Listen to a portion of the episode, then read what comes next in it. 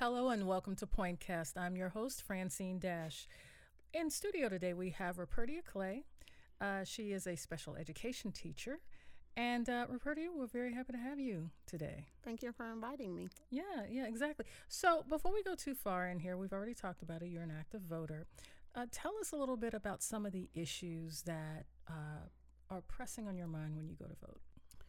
When I go to vote, I'm usually thinking about educational issues, um, reforms for special education and higher education, and also property taxes and healthcare. Okay, okay. Now, specifically uh, regarding the type of work that you do and working with children, um, there's been a lot of talk about mental health just in general. All right, and, and it's been receiving a lot of positive attention from the public and from lawmakers. However, there still appears to be a stigma within certain communities. When you're working with these children, how do you overcome that? For me, it's based on the fact that I myself was a child with special educational needs and also um, special needs in general because of physical disabilities that I have. And so I approach it in the way that my mother did, which was saying, yes, you have these reasons, but they can't be excuses for uh, behavior or actions that are outside of what we consider typical behavior for um, people of a particular age and um, grade level. Mm-hmm. So the same, st- your mother didn't change the standards for you. Correct. Right. And, and so you employ that in the work you do with children? I do. So what I help them understand and other teachers and um, community leaders who also work with my students is that we're going to give them an opportunity to have equitable experiences um, that match their needs, but we are not going to um, give them a crutch per se. Mm-hmm. Um, to not be productive, to not meet certain standards that we feel are important to them for successful outcomes. So, um, you know, of course, if you need an elevator pass to go upstairs, I'm going to give you an elevator pass, but I'm also going to teach you other ways to get to where you need to go. So, mm-hmm. you know, if the elevator doesn't work one day, how else can you get to the place you need to be? Yeah, absolutely, absolutely. Um, I just read this week a study that was done um, regarding African American girls in school and how um, they're punished so much more harshly, and mental illness is less diagnosed. Um, this something that you've had to deal with? Yes, um, there is a definite disproportionate rate of not only African American young women, but African American males who are diagnosed or underdiagnosed with um, mental health issues. However, they that disproportionality is also shown in suspension rates and discipline rates. Mm-hmm. So, where you may not have them labeled as having a special disability, um, they have the higher number for being suspended. And I, I see it a lot. And some of it is cultural, where mm-hmm. there is not an understanding for how young ladies in in our community speak and respond mm-hmm. and how they feel about personal space and being respected mm-hmm. and so because that is not always addressed they are they are then punished for or disciplined for being who they are mm-hmm. without someone guiding guiding something in them so that they can understand yes this is who you are but this is how you can show that in certain environments. And um, we all know unfortunately we have to learn code switching. It's what we it's what we do because there's a definite cultural voice but then there's also a voice that you have to have when you are in different settings. But code switching alludes to a point that your culture isn't truly accepted.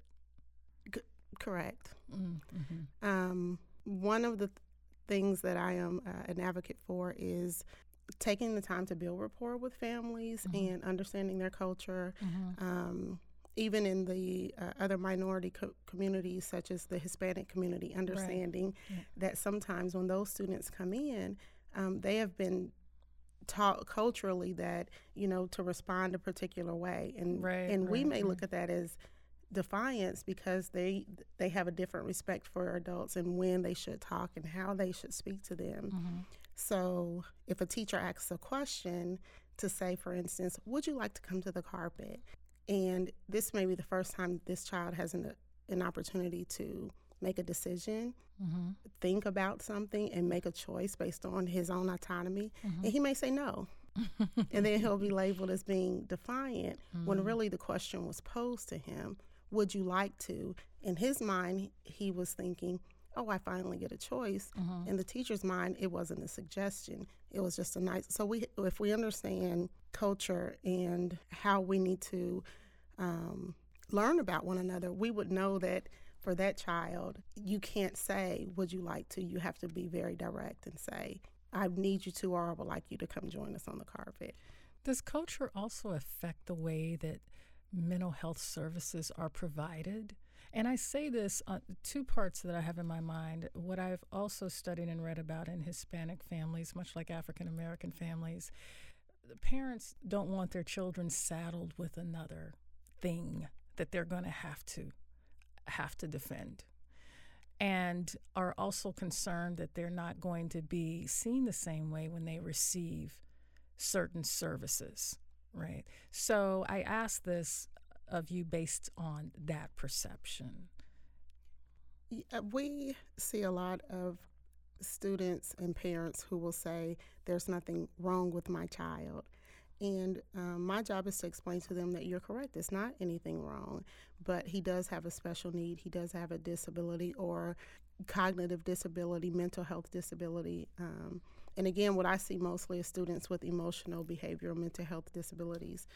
And the stigma of it all keeps parents from seeking the services that they need. And if a school um, does the evaluation and determines that yes, this child does require some mental health services, it also has to become a conversation with parents where you're teaching them one about what special education is and isn't because mm-hmm. the stigma is there's something wrong with this child um, he needs you know help he's quote unquote crazy mm-hmm. and all the other words that you know that we've used to dismiss saying the words mm-hmm. um, mental health. And we we say you know children can't be upset. They can't be depressed. And they are. And because we're not giving them um, we're not giving them those services then parents look at it as a negative. Mm-hmm. so we have to start with educating the parent about first what special education is and what mental health issues are. And then we can try to pr- start to provide those services for the students. With mental health services, uh, are, are children, at least the children you deal with, are they primarily diagnosed through the schools or do they go out and have a diagnosis and bring that information to the school and have them partner with them?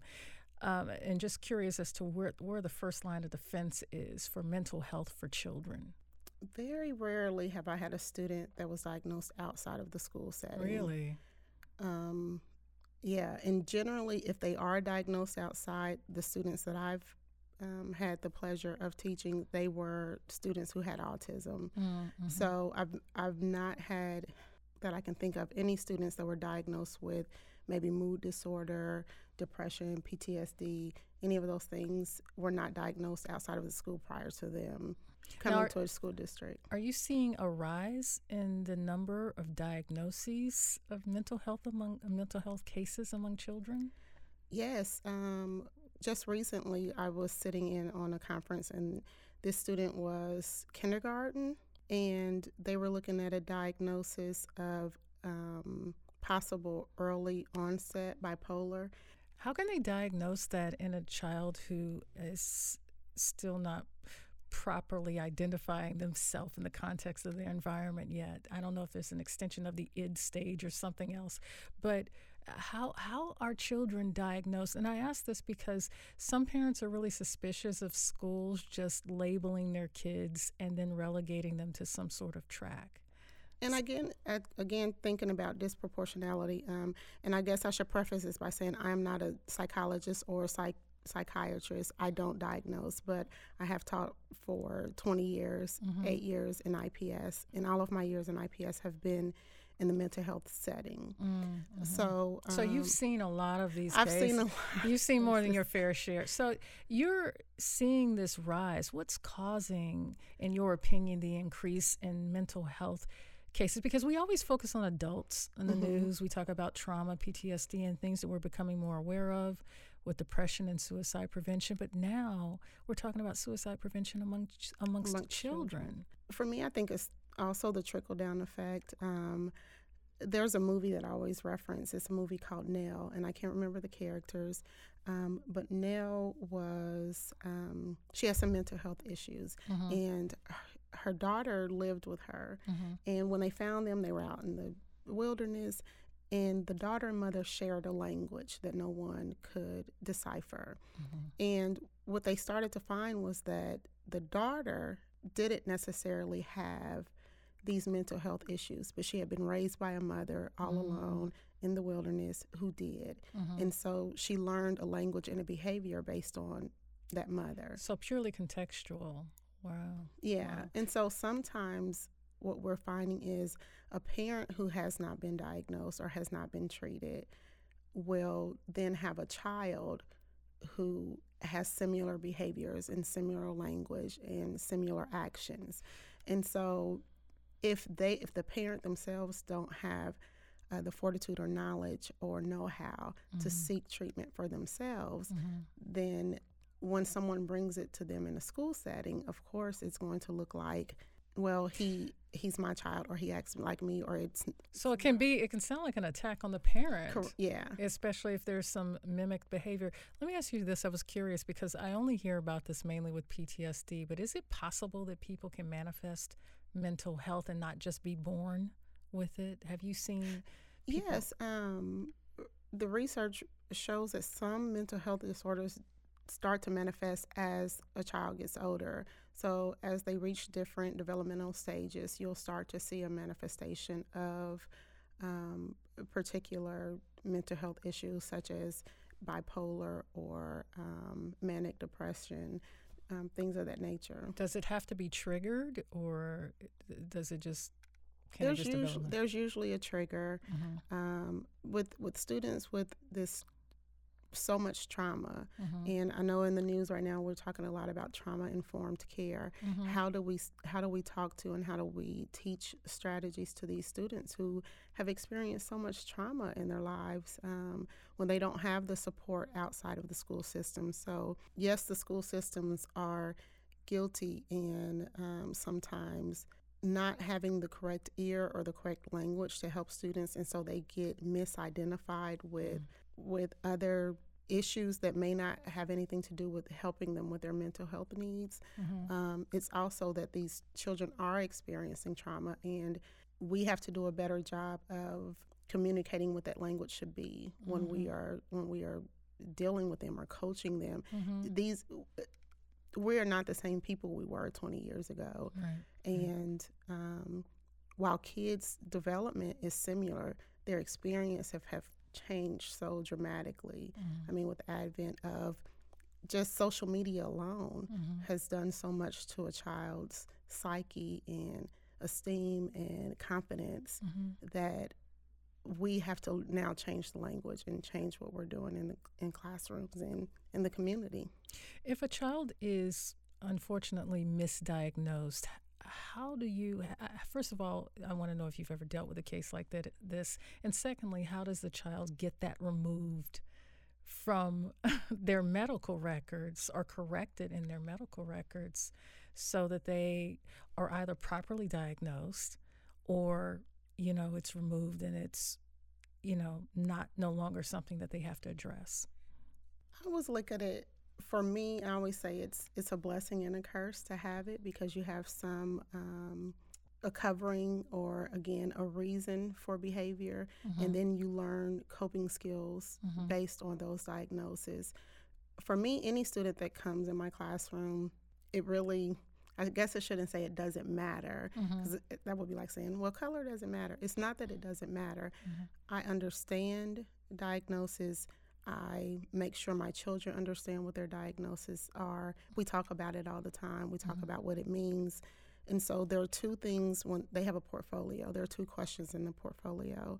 One of the questions says, according to your physician or your mom or your teachers, what does this diagnosis mean to you?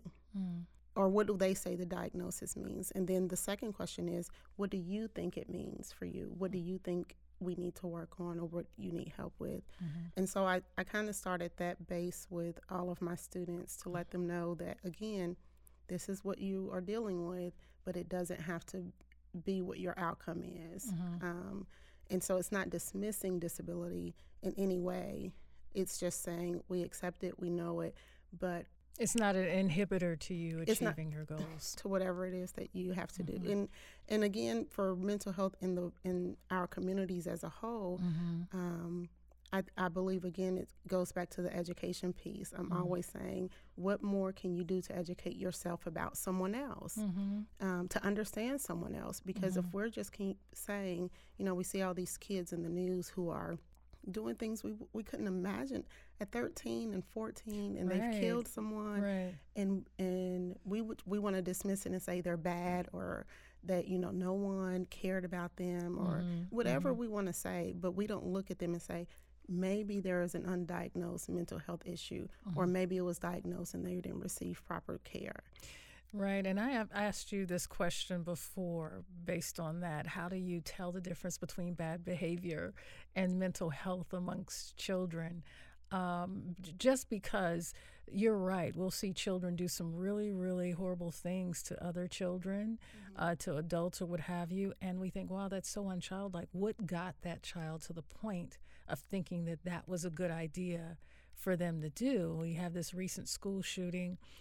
Um, and and so you just wonder uh, as a bystander or someone just at home watching this how how do you know you're dealing with someone with mental health issues as opposed to someone just acting out for me i guess after being in the field mm-hmm. i i start to understand i start to see signs and symptoms of um, what is it the repetitive mm. repetitiveness of behavior mm-hmm. um, you also start to see signs where it is illogical thought mm-hmm, mm-hmm. Um, and even with coercing and or you know giving the child reasonable goals or expectations mm-hmm. they still have an unreasonable heightened feeling or um, self talk that they have about whatever the situation is. Mm-hmm. And again, I can't diagnose. And so I, I go into every situation with worst possible scenario and then mm-hmm. I work my way. So you're working with kids who have already been diagnosed and. and Most of the time, mm-hmm. um, there are a few that are in the process of evaluation. Mm-hmm. And then I also work with students who have behavioral issues right. um, that have no diagnosis. Mm-hmm. And um, we're just always trying to come to a medium of what is acceptable in this setting. Mm-hmm. And even if there's something acceptable at home, um, it, it, can't be acceptable here or it won't be acceptable in the world. And again, unfortunately, with us not having the correct or the same academic language around mental health. yes, yeah, I get it. I get it. Right. And so sometimes it gets lost in translation. Yes. So, uh, what do you wish going uh, curving the ball just a little bit, what do you wish lawmakers and elected officials knew about the type of work that you did, and and, and from the perspective of you know, looking at policies or reforms or programs and services that could use funding, uh, what do you want them to know? What do you wish that they understood about children and mental health? I would want them to know that it is not just a school issue, it is a community issue, um, it's a family issue, and it, it is going to take all of us to have the resources and the know how to start to try to bridge that gap. Um, I always say I'm a village kid, mm-hmm. and with with the village, it starts with the chief and works its way down into the people. And so if you don't have a chief who believes in the vision that everybody um, is successful, when one person is successful, Mhm. then that's not going to trickle down to to the people. right. And right. so, in education, when you have reforms that are cutting funding for already underfunded programs, um, even teacher programs. So, most of your teachers go to school to learn to be instructors, but with trauma informed care, they need education in the classroom about how do I deal with a student who's not a cookie cutter student, Mhm. who has seen, you know, who has seen a parent killed or walked walked in on a mother high off heroin. Like, Mhm. how do I teach this student?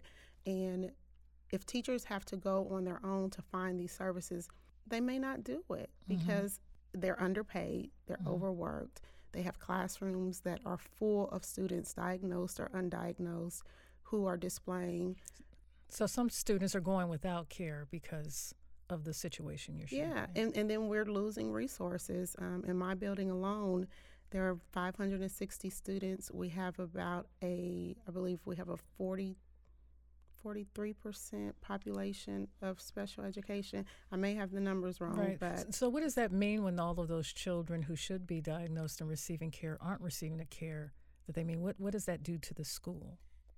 you see high suspension rates, um, lots of target behaviors, um, more resources being used for to deal with students with behavior issues Mhm. than to be in the classroom. Um, Mhm. I'm often pulled out of the class for behavior issues, even though we have a behavior team that's 10 years ago, we had one person on the Mhm. behavior team Mm-hmm. and now we have two plus supplemental teachers and we're still being pulled daily because there's just so much in the way of trauma for for lack of a better word the our students are traumatized and i'm not sure if it's always at home it, it Mhm. could be within the schools it could be teachers who are tired who are overworked who Mhm.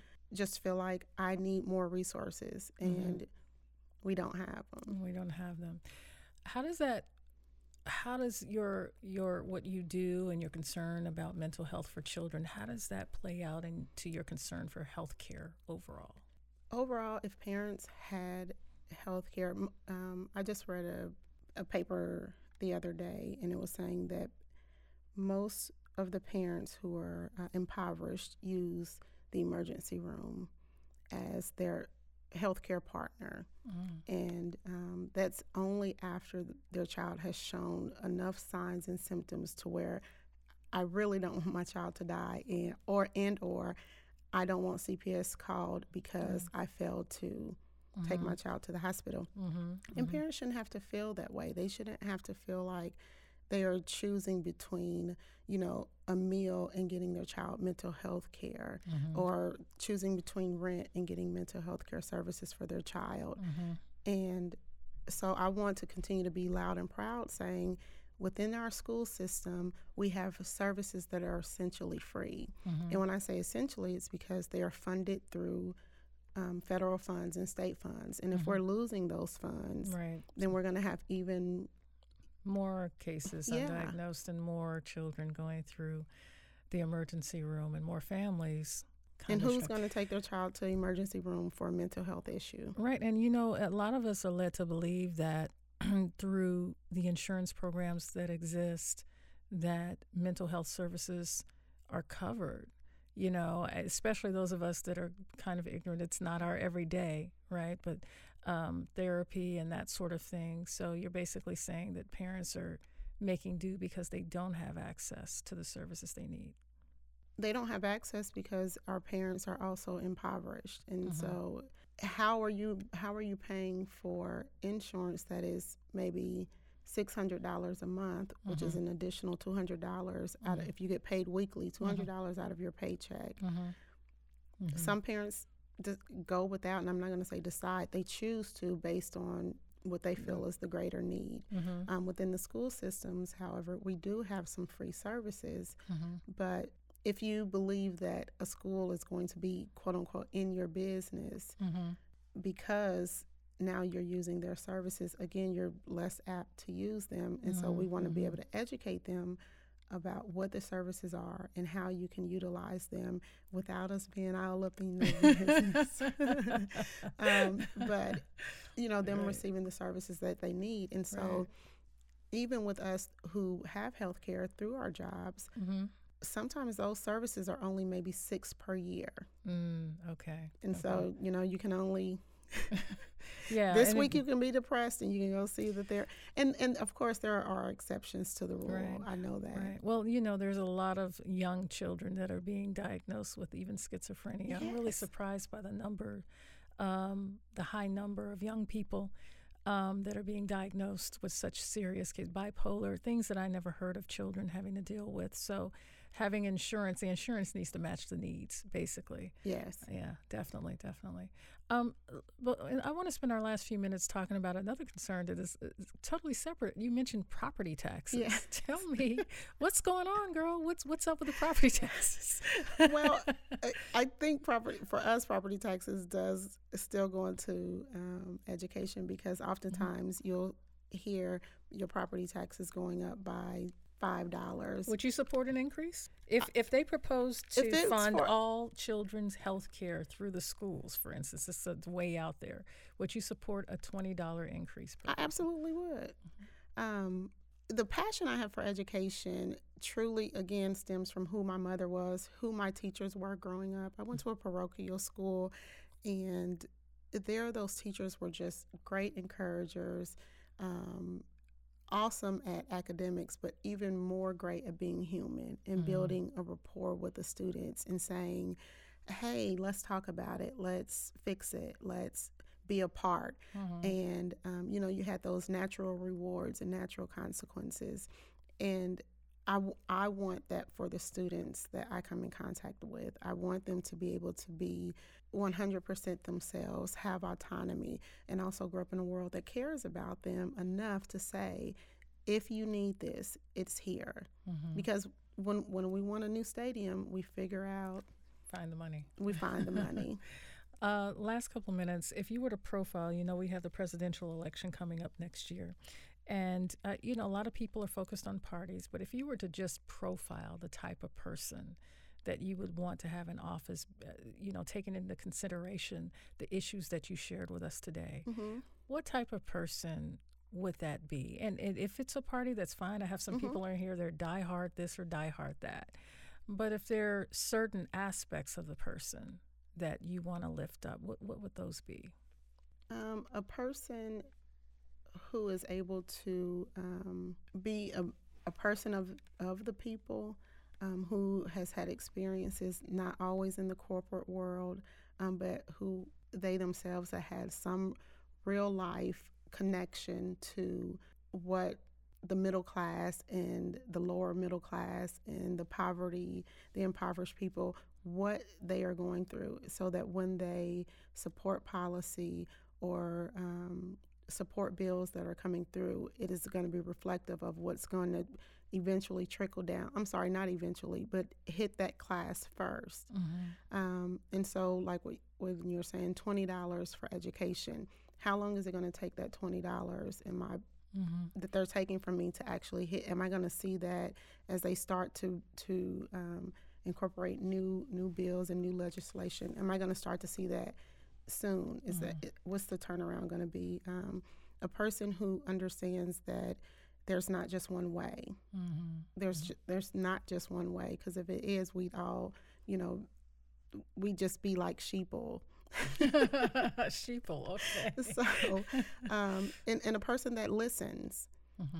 and it shows in their actions Mm-hmm. Mm-hmm. Okay, well, we'll have to let that be the last word. Good luck at, at the polls next year. I hope you get what you're you. looking for. And thank you so much for coming and sitting and talking with us and Thank sharing your voice. Thank you so much again for inviting me.